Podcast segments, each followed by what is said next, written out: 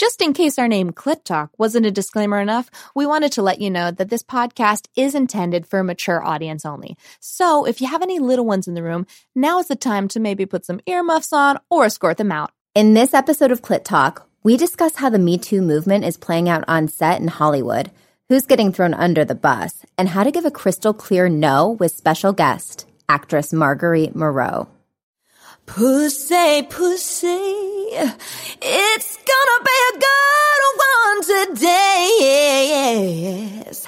I'm talking about a clit talk, clit talk, clit talk, talking about a clit talk, clit talk, clit talk. Come on, girls and boys and everyone on the gender rainbow, bring your pussies to the show.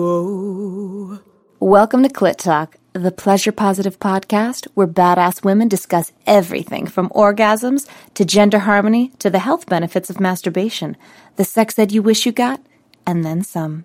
This first season of Clit Talk is inspired by Regena Thomashauer, creatrix of the School of Womanly Arts, leader of the Pleasure Revolution, and author of her New York Times bestselling book, Pussy, A Reclamation.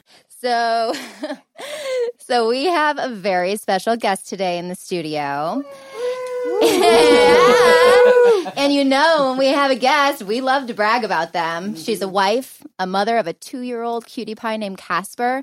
And there's no way you could have missed her on the film and television screens from Wet Hot American Summer to Shameless to Grey's Anatomy and one of my all time favorite movies. The Mighty Ducks. the lovely Marguerite Moreau. Hi, I'm so happy to be here. I'm a huge fan of the show. It's nice to put faces to the voices. I've learned a lot about my vagina and where we can go from here. And um, I just feel very lucky to um, have stories shared so that I can understand my my past and my present and my future. And um, while we are talking about larger themes today, I'm probably more comfortable talking about my vagina. So I'm very excited to be challenged today. Thank you so much for being here. We all saw what happened. We have our Harvey Weinsteins and our Bill Cosbys. They made their disgusting, creepy beds and they have to lie in them now for the rest of their dark days. And through the warriors of the Me Too movement, women are now more inspired to speak their truth boldly and shamelessly, demand equal pay, and even to create this very podcast. Yeah, today we're acknowledging the glorious power of the Me Too movement and where folks got thrown under the bus. We are boldly moving forward into a world where all genders can live together in harmony, a world where women experience respect, safety, and equal opportunity, and men are empowered by that paradigm of equality just as much as we are. So, Marguerite, you have been working in the entertainment industry since you were 14. So I'm sure you've had a fascinating perspective on the whole Me Too movement. And I just want to know has anything changed since? uh, yeah. I um, I did a movie in January uh, where I had my first uh, sex scene that I had to take my top off since I've had my child. And so it was like, I was like, oh, it feels different. this feels very different. For me, um, exposing vulnerability, even though the story is so great, you're still revealing yourself physically and your body has changed and you're, you're humbled, but you're also like feeling super powerful by what you've done. But sometimes people who haven't had kids don't also feel that same way. They're just like, you're a weird person I don't know how to relate to. And um, so I'm coming into this this night, and everybody's doing all the things you want to do, and to keep it, um, you know, a closed set, very clear on what's going to be shown. And the male lead is a lovely gentleman, uh, younger than I am, quite a bit, and he could not jump out of bed fast enough between takes to the point where I was like, did I, do I smell? Like, what is happening? And I think that I, I think it has to do with like, I want there to be clear lines. I don't want anybody to assume that, that, that I'm enjoying this at all. And I'm like, I'm offended. You're supposed to say, uh, excuse me if I do get turned on and excuse me if I don't get turned on. That's sort of like the joke in the business, right?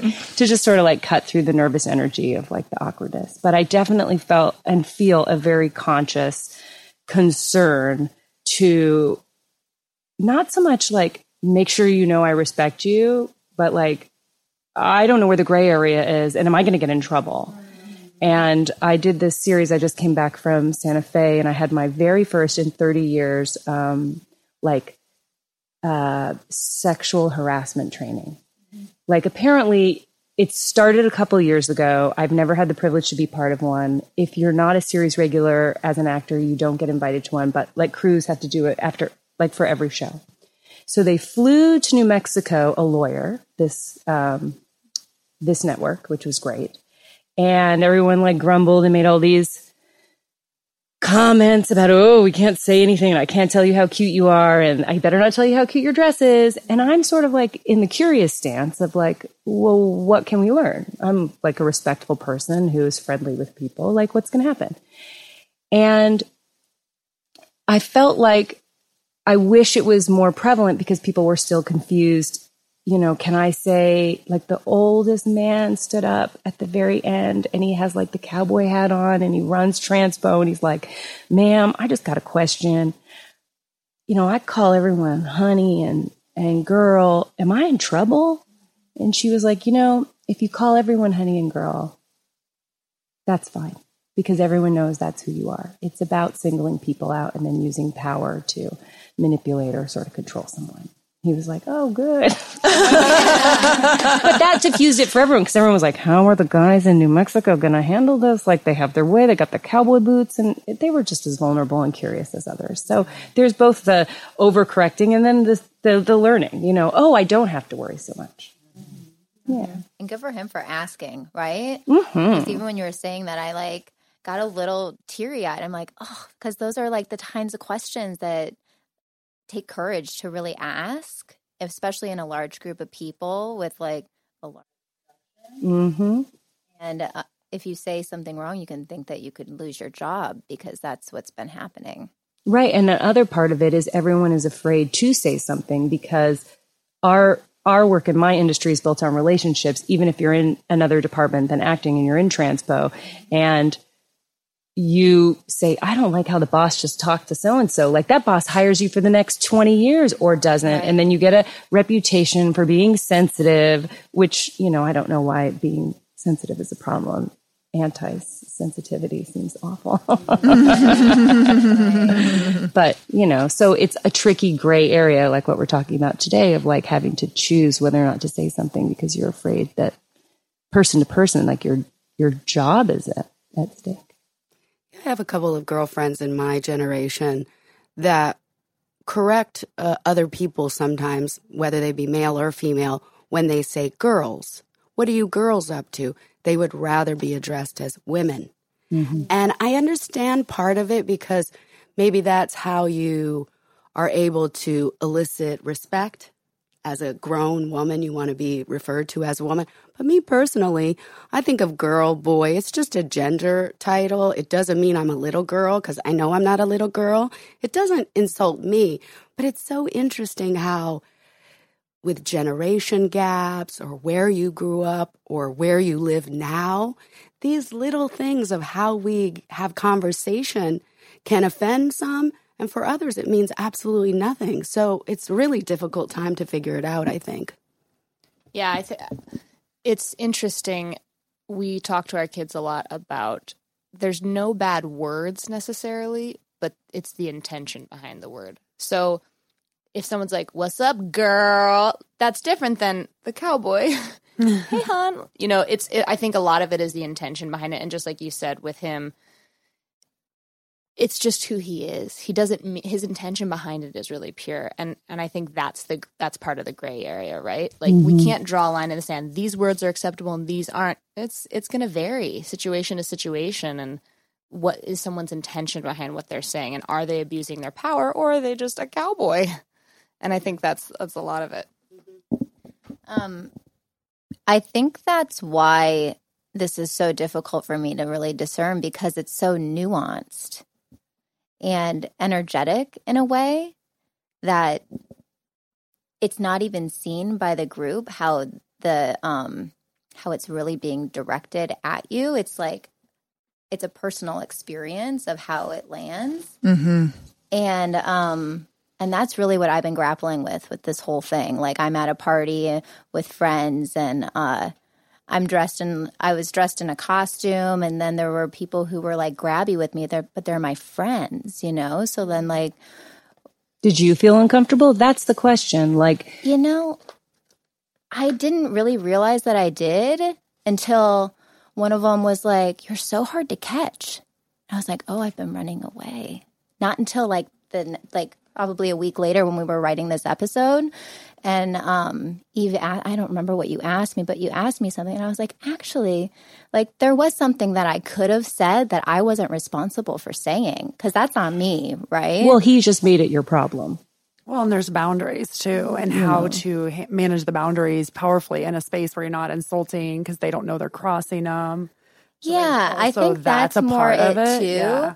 Like, um, and it, I don't know, it's just so interesting because normally I would have never thought about it again. Like, it wasn't something that was so impactful, like, or so hurtful or in anything. It was just nuanced. Mm-hmm. I was like, ooh, what could I have said next time that would actually be empowering for the other person who probably doesn't even think that Like a teachable moment. like a teachable Exactly. moment. Yeah. Exactly. So speaking of teachable moments, what, you know, we have, like you were saying before, Katie, we have the Harvey Weinsteins and the Bill Cosbys where there is no question what they did was absolutely wrong. They need to be stopped in their tracks. But what about the guys like Aziz Ansari, who had a bad date that we all got to read about on babe.net where he gestured at his dick. She gave him a blowjob. Then somehow in the aftermath, this became, quote, the worst night of her life. And it was all his fault. I mean, this was a lame celebrity date for sure. But to be honest, it was a far cry from being forced into sex. And it's put an artist's career and personal life on the chopping block. What about situations like that? I remember reading about that and just being like, Ugh, I've been almost in that position. And again, I think it for me, when I read it, it's about boundaries and knowing how to speak up about it to simply. Yeah, and when did it become illegal to ask for a fucking blowjob? But I think when I first read it, I thought, oh, I, I don't think he should lose his job. What is this? And I sat with it longer and, um, you know, the girls from Call Your Girlfriend, Ann Friedman and Aminatou Sow, have a really great episode where they touch on this. Um, I think the episode is called The Glass Shovel Brigade. And they talk a lot about the layers of, so you have a spectrum of, on one end, it's let's go out on a date and it's clear. And the other end, it's Harvey Weinstein doing very inappropriate things. But in this gray area is a, a lot of opportunity for discussions about, um, well, there's two things. There's one is she's telling her story. Did she ask for anything more than the ability to say, I want to tell my story because I think it contributes to the overall narrative. I'm not asking for him to lose his job. The other side is this sense when I thought about it again was the pressure of when you go back to someone's house for for women and primarily in my experience, you have to be ready to have sex with them. Mm-hmm. You're not allowed to go back and just watch a movie. You're not allowed to go back and go, we're having so much fun. Maybe we'll end up dancing and having a glass of wine like they do in Masters of None. But what happens is, is guys know, you guys know when a chick wants to have sex with you. I think that a lot of times they're giving you signals and you either don't want to really listen or you do because you want to, you like them and you want to have sex with them. And the same thing with women. You know, you're hoping it'll go to a certain place or you're not ready yet. And it's, I think this is a nice opportunity to talk about the layered um, issues between men and women and the power. Because, like, if I say, I don't want to have sex with you, but you came back to my house, then I feel like I'm in the wrong. And, like, but when did that become the agreement?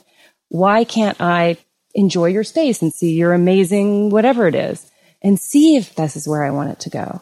I don't want to be called a whore or possibly beat up or raped or whatever. So I have to stop outside. So right now I'm stopping my experience because I need to protect myself. I think that this story contributes to this opportunity for ladies to talk about how they don't get to do things because they're physically less powerful and they have to be safe. And that makes me upset. I think the whole Me Too movement exposed for me like why I don't run by myself at night or go for hikes by myself during the day. You know, I'm pissed. Like, right, I have to protect myself. Yeah. All the little things that we've just accepted as normal for so many years. Yeah. We're now actually waking up. And it's not just women waking up. I think it's also men waking up. We can't necessarily blame the men. They were raised in the same culture and society as us. They didn't know what they didn't know. We didn't know what we didn't know. And Yeah, now but I we're would- learning to know. I just want to pose the opposite side too, which is like we're all going to work and not harassing our coworkers. Like we can't say he's an amazing guy because he like base level was a decent person. like, you know, let's like raise the bar. I think that the that you had a sense mm, that's not so great. And like we were all hopefully I mean, I know. I mean, we're this is where it gets like generational men patriarchy unlearning rules and who gets to have what in a relationship. I like what you're. I like that you brought up like going to somebody's space because I've like literally given a guy a blowjob just so I could leave. Like that way I didn't have to fuck him, but I gave him a blowjob and then I could get the fuck out. And that feels disgusting when like when you're even doing it, you're just like, just hurry up and come already. Cause I just want to go and I'm done with this. And it, like took the fun away from it. It was someone that I really thought could potentially be somebody. And like, no, that's it. Like never doing it again. And it's just like a disrespect almost, but Do you feel like you're disrespectful to them or they're disrespectful? I'm disrespectful to myself oh. and they're disrespectful to me. But like, you can't just go and enjoy the experience, right? And that's not 100% across the board, but it does happen. I've never invited a man over to my house or gone to a man's house without being very clear no expectations, okay? It's always out there. From the time they walk in, I, I don't hug them. I, you know, this is going to be a night of just hanging out. If I choose during the night that I do want to touch them or have sex with them, I will very much let them know. And why not be clear? No is no, yes is yes. I don't understand why women can't do that. I really don't at this point in this society today. Tamiko, I have a question. Yeah. When you know you want to sleep with someone or be physical with someone, what do you say? Like, how do you say that? Can you give our listeners some insight into what that looks like? Yes, this is helpful. I need sentences. I'm happily married, but you know. When- I, I think that when I'm, you know, just having a conversation and now I'm starting to feel a guy and there's some, you know, connection going on, either I'll say, um, you know, do you mind if we cuddle a little bit? But I'm really not interested in more than that. Or I just say, could we cuddle? And then I move it along physically. I don't have to say too much. It's in my eyes, it's in my movement. They know, they really know. So that way, if we do something, then he feels good too. I don't want to spend time with a man and then in the end of the night, he's wondering, did I fuck with her? Should I have mm-hmm. not do, done that? Now mm-hmm. he's holding on to some mm-hmm. kind of negativity. In his mind, he's like, yeah, she fucking wanted it. But you know, maybe somewhere inside they're holding on to, I might not have done the right thing. That's not good for collective energy in society. I don't like those blurred lines ever. But have you always, like, was this a learned behavior for you? Well, like, did yeah. it take time or did you just innately come this way? everybody knows pretty much if they listen to this show that I got married at 19. Uh, I lost my virginity to my husband. I was married for 24 years. So I was a grown ass woman with two grown kids when I came back to the dating scene. So I empathize with this process for young women, but I just don't quite understand it myself. Well, Tamiko, you've also talked about how you interview before you even meet with the guy. You've actually have a series of steps that you go through, so he knows he's actually set up for what you're prepared for. Yeah, for sure. Yeah, I um I learned as I went along. You know, I learned I had sex for the first time when I was 14 and it took me a while. I don't think I asked someone to stop what they were doing until I was 26. And there was this guy doing something that I can only describe as the jackhammer move, which I believe is picked up by watching too much porn. And it's just that like and I just remember lying there and looking up at him and he wasn't paying attention to me, the human being. And I just went, um, could you just stop for one second? And he was like, oh, oh, sure, sure. And he's like, what? And I was like, I'm not really enjoying this right now. Could we maybe just pause and like go for a walk or something like that? And we did. And we went for a walk and we talked about it and it was great. I've had it where I've set the expectation and they find it a challenge. I'm like, we're not having sex. And then they're like, oh, cool. Now I've got it. Now I've got a prize to catch. Mm. And that's happened so many times. That's why I'm like asking Tamiko, with all your experience, what the hell do you do? Remember Susan Branton? She was telling us how intercourse is only one part of sex, and there's a whole bunch of fun other things we can do if we want to. And I love, Eve, that you were able to say in the middle of it, I'm not really liking this, or this isn't really working for me, or I'm not feeling this, because I have done that a couple times too. But I don't want to, um, you know, I don't want anyone to think that I'm perfect. There have been plenty of times the next day or a week later, I'm like, maybe I shouldn't have done that. You know, there's sometimes there's Oh, yeah. regret. Absolutely. As women, that's what we hold on to. We can't help it. But it, I know that it wasn't because of something that I was forced to do. So that makes it better. Absolutely. I mean, for years, I laid there and sometimes even got on top and fucked when I didn't want to be doing it. Mm-hmm. And I was realizing I was voluntarily being raped over and over and over again. And I was letting boyfriends do that to me. I wasn't saying anything. And it's what you were saying. It's not fair to them. And it's not fair to ourselves. I just didn't realize that it was worth it for me. It took me till I was 26 to realize like sex doesn't really feel that good for me. And so, and it's okay for me to ask for things. And I remember this woman much younger than myself being asking me, you mean you don't have, you have sex without lubrication, like added lubrication? And I said, yeah, I've never used lubrication. She was like, why? That's the silliest thing in the world. Of course you need it, especially if you're fucking for a long time. Like, of course you do. Just things like Who that. like, her mom? she worked at She a, like, she worked, she worked at an all female, uh, sex shop. A female owned and operated sex shop. So she was very liberated in the discussion. And I'm just wondering what is missing in our culture that has so many women and girls staying quiet and consenting to things that don't feel good to them. So this is really fascinating to hear your, you know, perspective, Eve and Crystal. I Almost said your real name. um, Eve and Crystal, your perspectives on this. I'm more in the world of Tamiko. I've never really had a problem with saying no, even from a very young age. And it's really fascinating for me to hear like your experience of it because it's not my experience at all. When I tell a man we're not having sex on the first date, he doesn't try to challenge me because I'm a no. And I'm like, it's not. And if and if he's being a jerk, then I'll leave the date. I so it's. I'm wondering what the I'm not saying it's happened all the time. By no all no I get that no I wanna I'm just that clear. I'm Yeah. just I guess I'm a little um shocked that that's been a, the experience for so many women because I had a more similar experience to Tamiko and I just didn't know that. Yeah, I'm Yeah. with the Crystal and oh, all right. I'm I'm with Crystal and and and Eve on this one. Like I think that uh, it stems from not setting personal boundaries or not not being guided in that conversation at, a young age.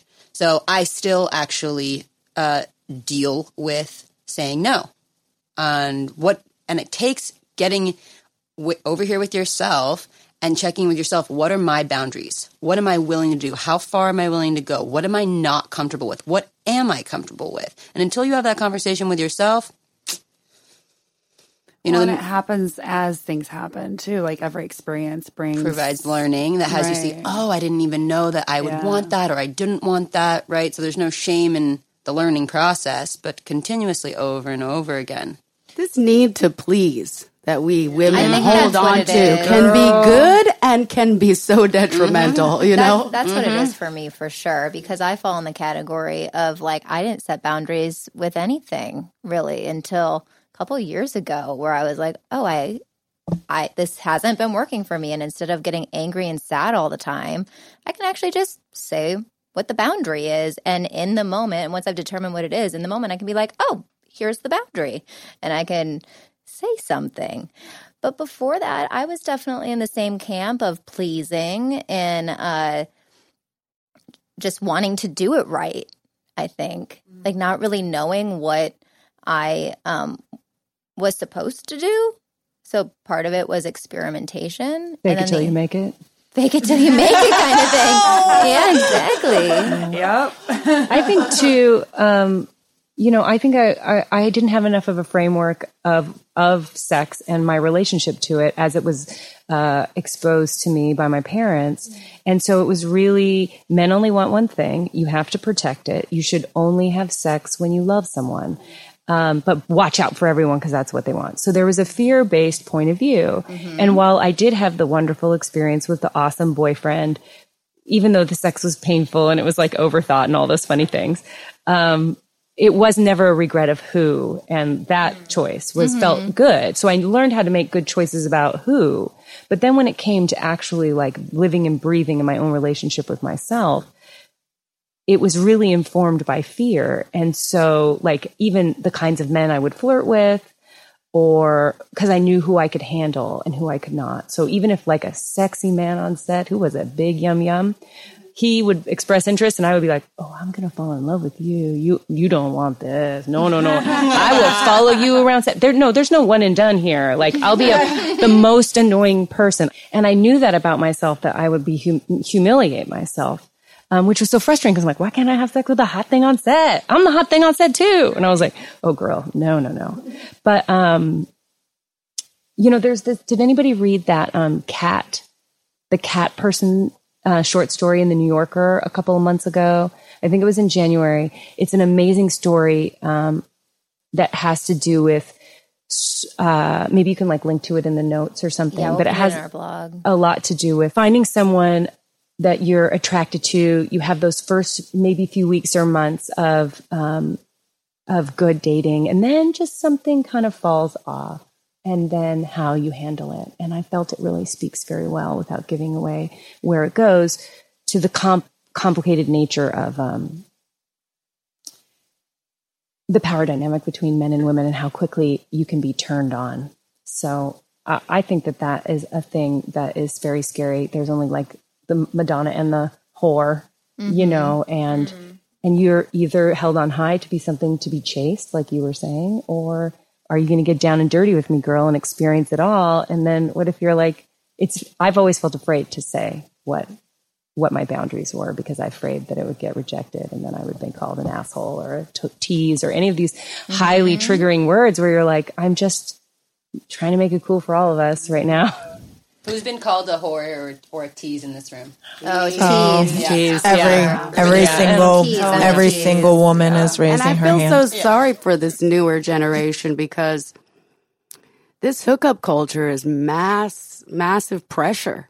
You know, I, I didn't I grow mean, up like, like the that. Tinder. Yeah, all Yeah. the just the hookup culture in general. From the time they're like in middle school on a school bus, Yeah. giving blowjobs. I mean, it's Whoa. like it's crazy to me that that's happening. That just lets you know. And and I'm curious too, Marguerite. You have a two year old, right? Mm-hmm. And now that, unlike myself, you're a lot more aware and educated. You see what's happening with the culture and men and women.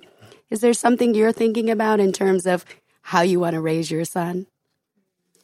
You know, my my husband had a a, a nice um, kind of relationship with like his parents in terms of like you know that's okay to do that, but we do it in the privacy of our own room. So just go in your room and close the door. And I thought that was amazing. I was like, does anyone know about masturbation? Like no one's talking about it. I was like the first girl to kiss a boy. And I was like, let's go, let's get felt up. But I didn't want to go too fast. But I definitely was like, let's get going. Kissing is fun.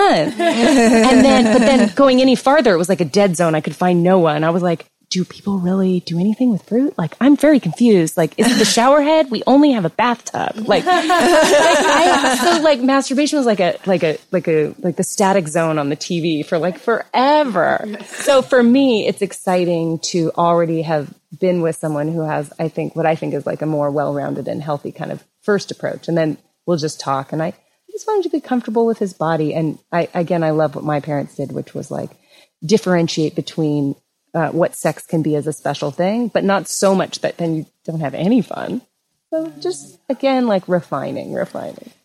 Recently, I was working with this girls empowerment organization and looking at, you know, where are girls at when it comes to the Me Too movement? How can they have space to share their stories, to find power, um, to, to not live with that anymore in their worlds because just walking down the hallway for girls at school can be just a sexual harassment Apache line, you know? And it was fascinating to do the research and discover that there's actually several organizations right now. Um, I'm trying to remember one of the names of them, like Stop Sexual Harassment in Schools is one of them that are putting together these trainings for girls and for boys. So, and their consent trainings. So, Peace Over Violence is a really great organization. My girlfriend goes around and talks to schools, generally schools that have had problems with these kinds of things, with rape and harassment. And she goes in and talks about um, a powerful no and gives men and women tools in how to interact with each other. So that's one organization that I know for sure is actively doing that. It's incredible. Can you imagine a, a nation where every girl and boy was trained? The boys need it too. Yeah. How to say no. They consent to all they kinds of stuff they're not ready for. They can go to church and tell their whoever no. You know, all the Catholic yeah. Church with all the. they can actually, mm-hmm. because that's a really hard place to do it for a kid, right? You're indoctrinated. This person is supposed to be person of authority that's reaching this higher power. And then they're doing this to your body. Imagine how difficult for a young kid, how confusing. So yes, absolutely for boys too, little boys. Well, that's the most important thing to me because whenever any of this happens, it's like our problem. You know, someone says something horrific to me on set and I'm like, did I, I'm in the stunned moment of like, did that, did I, yeah. did I, did, I must be missing a joke. I'm going quickly in my head through shock and shame and horror. And he just made it my fucking problem that I got to go home and talk to my husband and be like, am I crazy? Do I bring it up? I'm not sure. Uh, it's your problem. You're the one with the behavior problem. It's essential. And I wanted to ask you, I don't know if you have girls or boys because my son is so young. I sort of feel like I have, I get to learn with the movement. I think Miss Representation is doing amazing things. Um, and they have a, um, a prog they have a program they've developed for men and it's about like the concept of like men having to be men and and really giving them the power to understand how that weakens them that label that they have to carry around be a man it, because it traps them also in a box of what what their identity and their experience can be. But beyond that i, I don't know if you have boys or girls like i said what what you found um, for for your kids so yeah, that's really sad. This toxic masculinity and the whole man up. You know, stop being a wussy. Yeah, don't mm. be a sissy. Mm. Don't don't run like a girl. It's terrible. Does you know? It doesn't do any good. Um, I have two daughters. They're already grown. Actually, twenty two and twenty four now. You made it through. Uh, not quite through yet. but um, I want to say that if I had more knowledge as a mother about how natural sexuality is and that it's nothing to be ashamed of. And because they're little girls, what do you want to do? You want to protect them.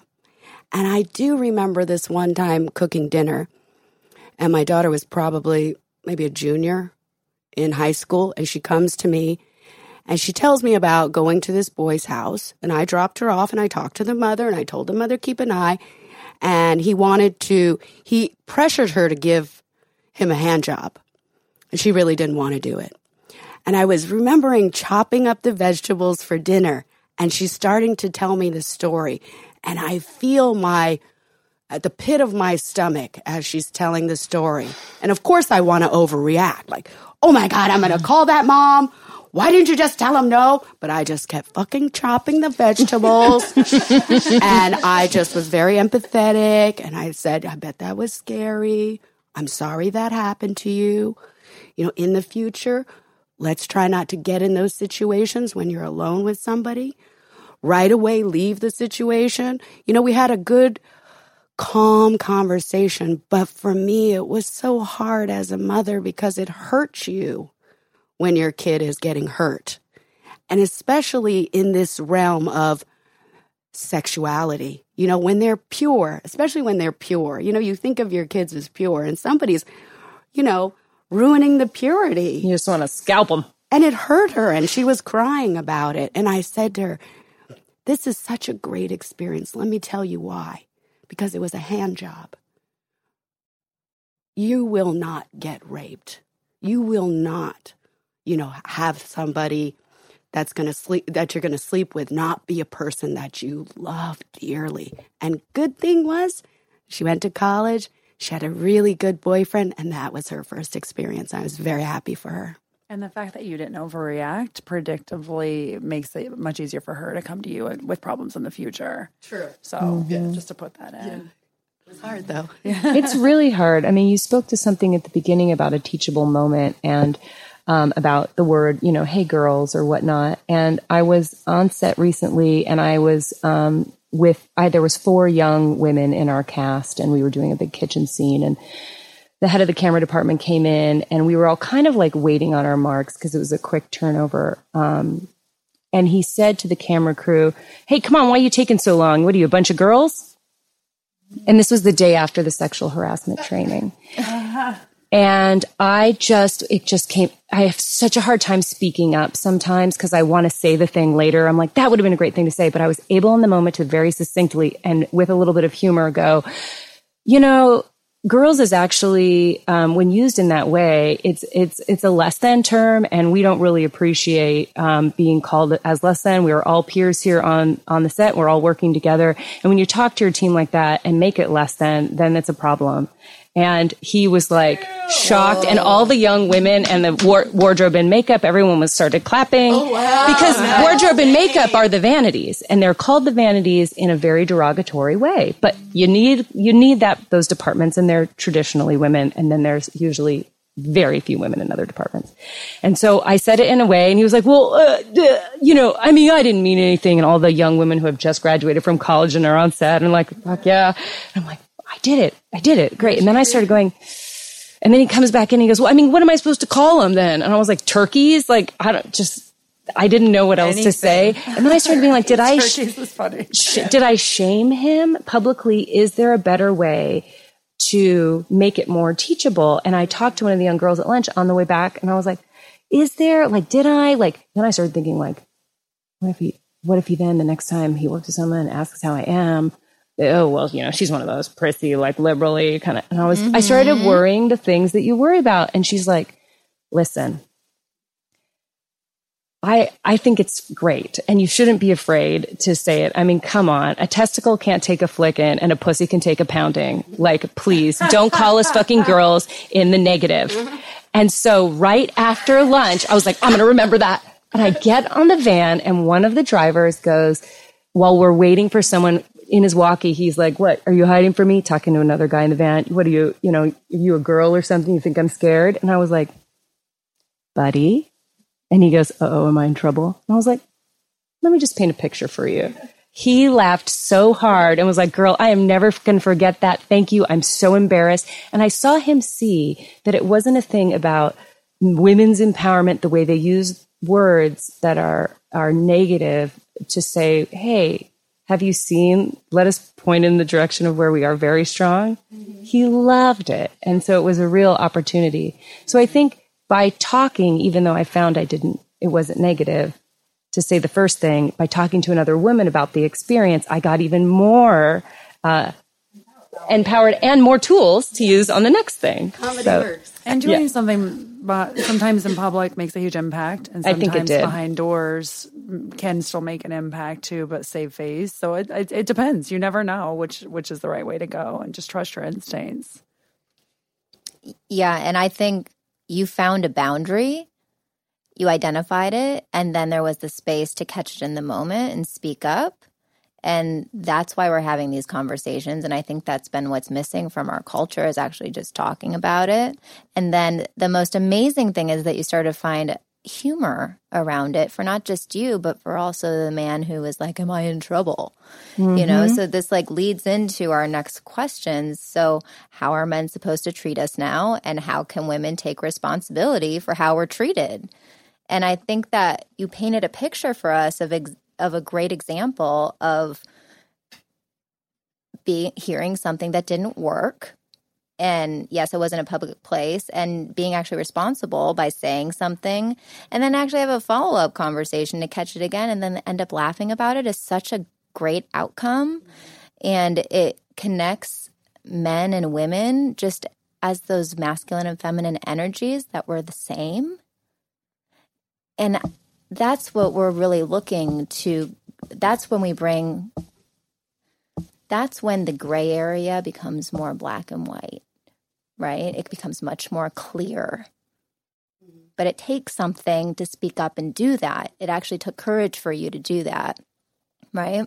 Oh, yeah. Yeah. But I felt lucky that I had it in the moment. We kind of sometimes want to and have every intention to, and, and we miss it in some way. So that's just part of life, I guess. Yeah. Yeah, and you know, as a bisexual woman, I think this also goes to you know women and women, men with men. It's really um, it's a it's a human issue. It's not just you know a man woman issue. Um, and I mean, I find that if I'm with a woman, like I want to really take care of her and make sure that she's doing what's comfortable with her.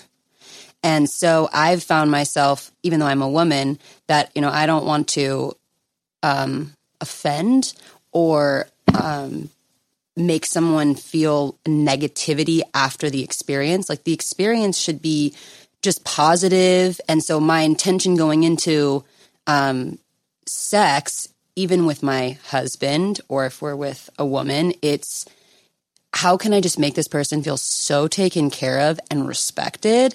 And that's, I'm giving myself that same space, right? I'm, how can I respect myself? How can I nurture myself and take care of myself?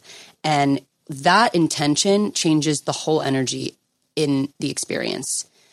Because now it's not about an orgasm, right? Or telling your friends about what you did. It's really about being of service to another human being, mm-hmm. making sure they're cared for, making sure they feel safe, mm-hmm. right? And without that, the turn on that could be experienced wouldn't be fully lived.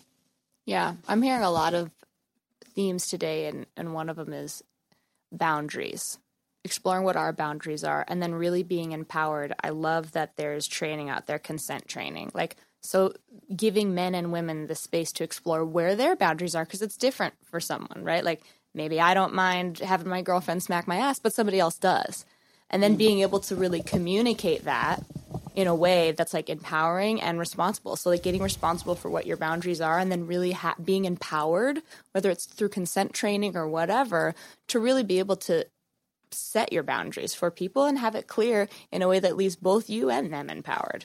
Absolutely. And I feel so happy that I found my voice and I am able to say something most of the time.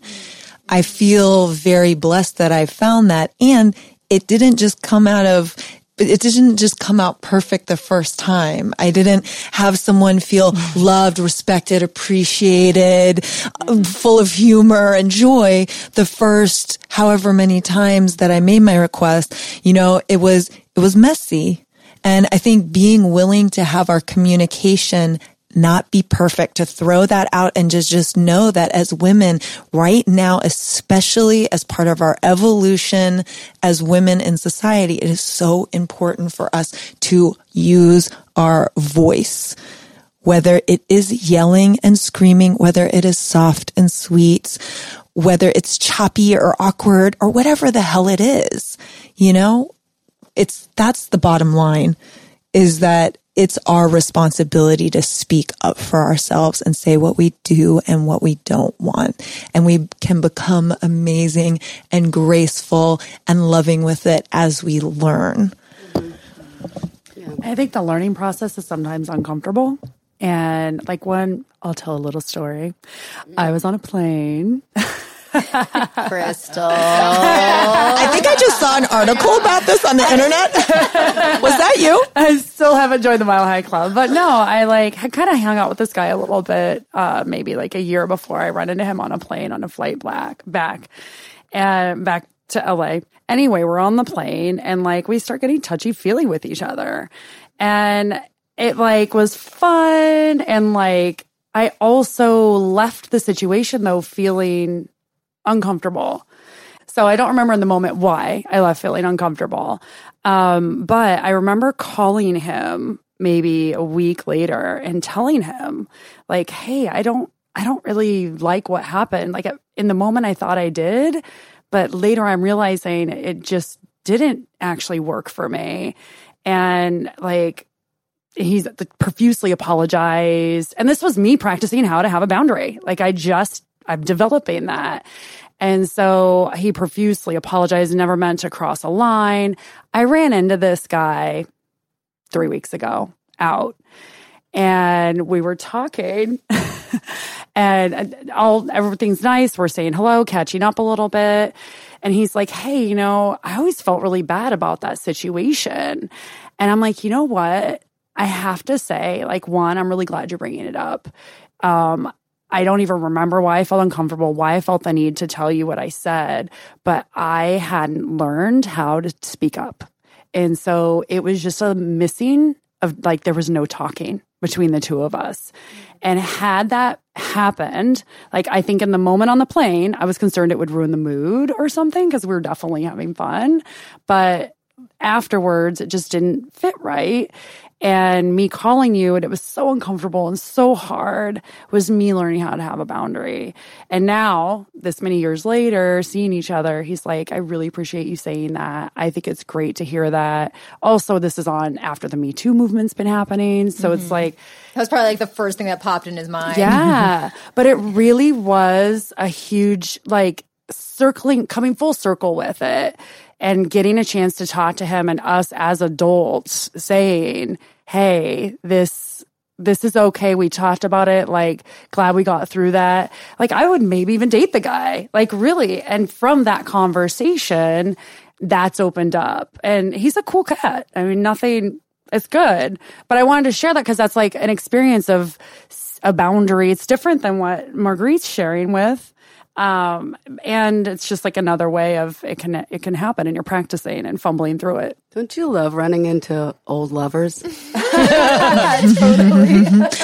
oh, ruining the mood. so Katie was talking about in another conversation we had, Katie mentioned a lot of guys don't know how to be anymore. They don't know what's okay, what's not okay, what can I say, what can I not say.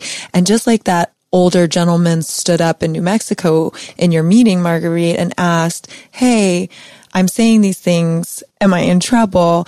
Any man can, if, if you're, if you're a man and you're wondering, is this okay? right there. Or is she is she ready? It doesn't mean that's probably not, but it means it's worth asking. Yeah. Right? I mean, I remember the first time I had sex with the love of my life. Um, well, in the past, the love of my life, because there will be many more in the future. I remember we had made out a million times and it was so good. And when he was ready to finally penetrate me, I remember he looked at me, he looked me in the eyes and he said, may I?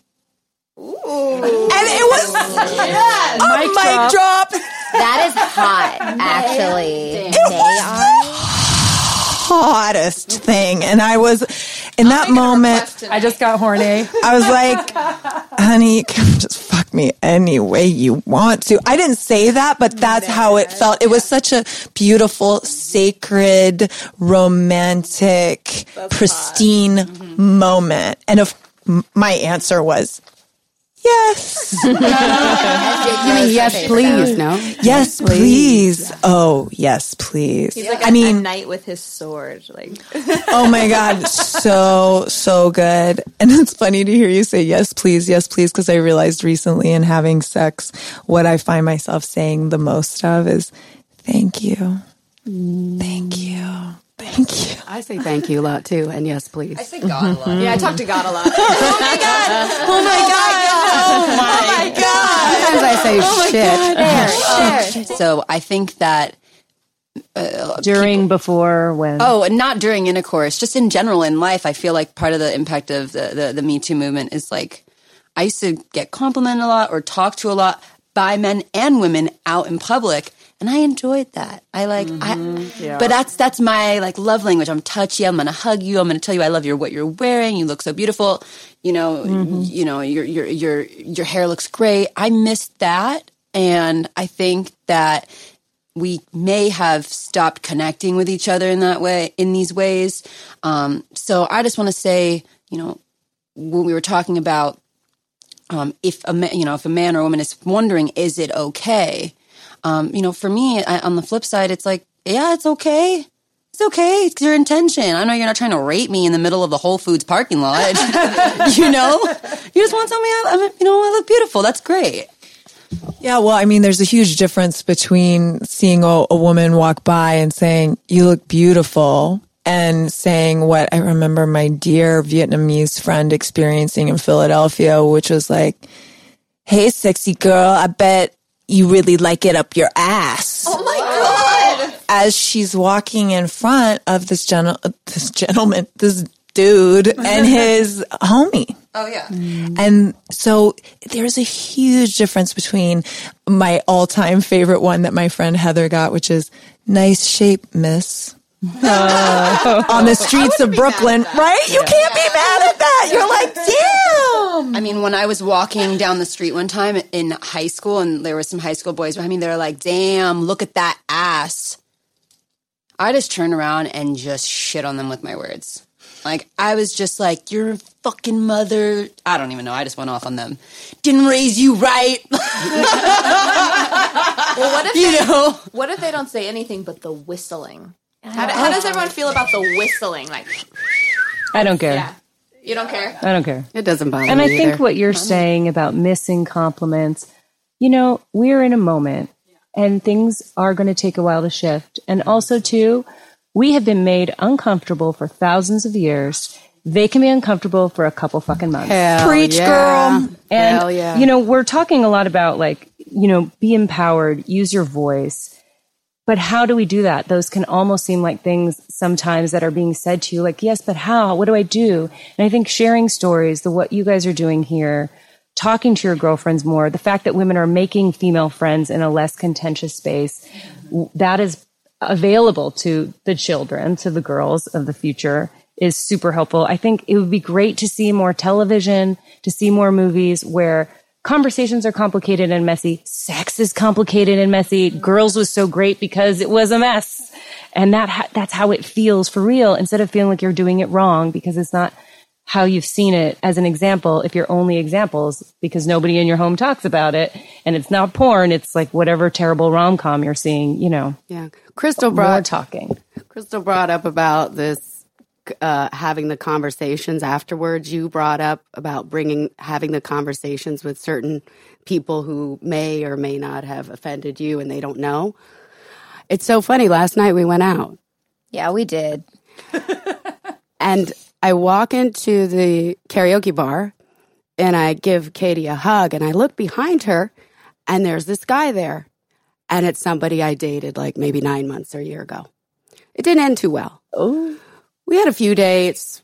There was a few times in the bedroom and I just wasn't feeling him. So I kind of let him go and I let him know and he was mad.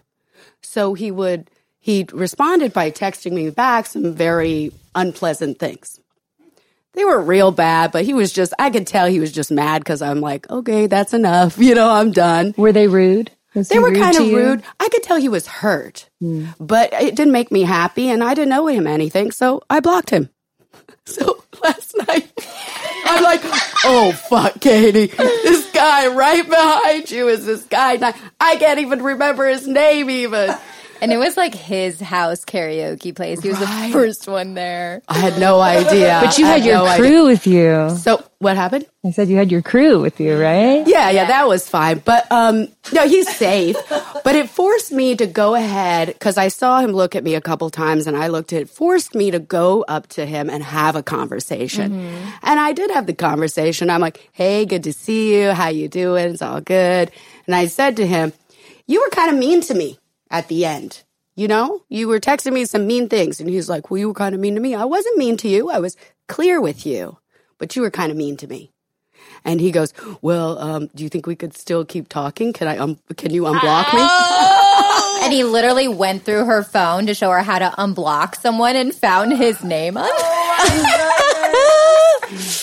and you let you let him. I let boundaries him. are You let- I let him. sexy. Yeah, I did let him. Very generous. But did you do that? Did you do that to be nice, or did you do that because you wanted to? Because I can't remember why I didn't dig him in bed.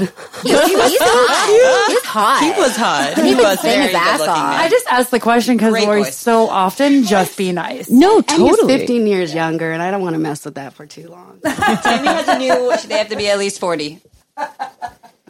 So I, I, everything we're saying, Marguerite, write more stories. Like, who do we have to be as women to cause this revolution? Because as women coming together, we can really cause a true evolution for humanity. So I love that. Write more stories. I think pass women create more and pass off jobs to other women. Anyone else? I just was reading how men retweet other men in journalism, something like 80% more than women. So something that we can do too is share each other's work, share each other's stories and really lift up our sisters. And when we see them succeeding, to see their successes are success as our success.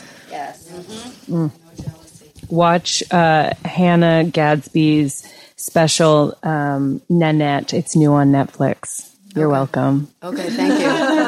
And I think I think just remembering that, much like Margaret was saying, like this is a moment, and to just be generous with each other while we're all learning and fumbling our way through it.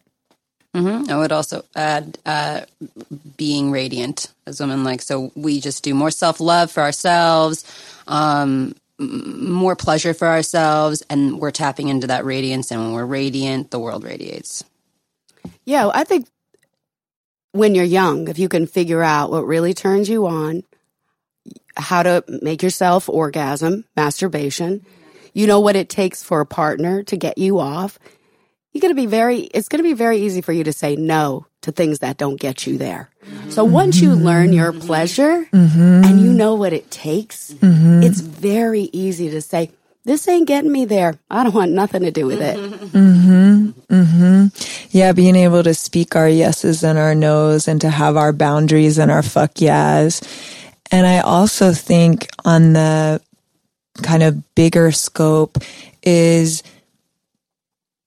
taking on positions of power unapologetically and really following our callings. And when we're presented with those opportunities or that we take those opportunities to be the ones in the place of power, it's okay and it's our time. And I think that we have evolved as a society in such a way that we can share.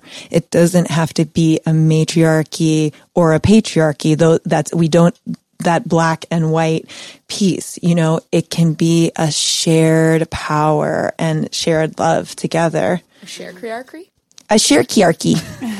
Clitocracy. Sure. Clitocracy. Clitocracy. Mm. That's what we are. Here Talk about Clit sex more. That's what I think. Let's Yay! talk about sex, baby. Let's talk about you and me. Let's talk about all the good things and the bad things that may be. Let's talk about sex. Let's talk about Sex. Thank you, I wanted to just put something in. I hate to do it after that, but when you're saying no, that when you're saying no, that it's opening the space up for something you want to say yes to. Yeah, and yeah, women for sure. often forget that. And I really felt that was super valuable to put in the space after singing about sex. Yeah, you don't have to. Please. You definitely don't have to settle. Yeah. It's not black and white. It's not black and white. Black and white. So it's that special time where all you listeners out there get to have an interactive moment. It's our exercise of the day. So you're going to look at the person that you're with, or if you're not with someone right now, you're going to go in front of a mirror.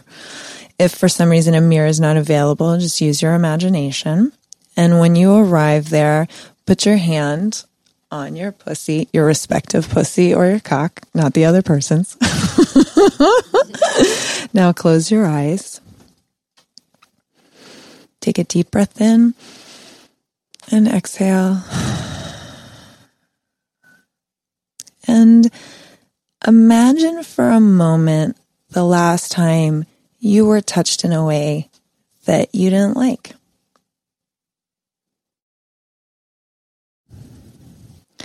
And what you wanted to say in that moment. Allow yourself to hear it in your own mind at any volume that's appropriate in your own mind.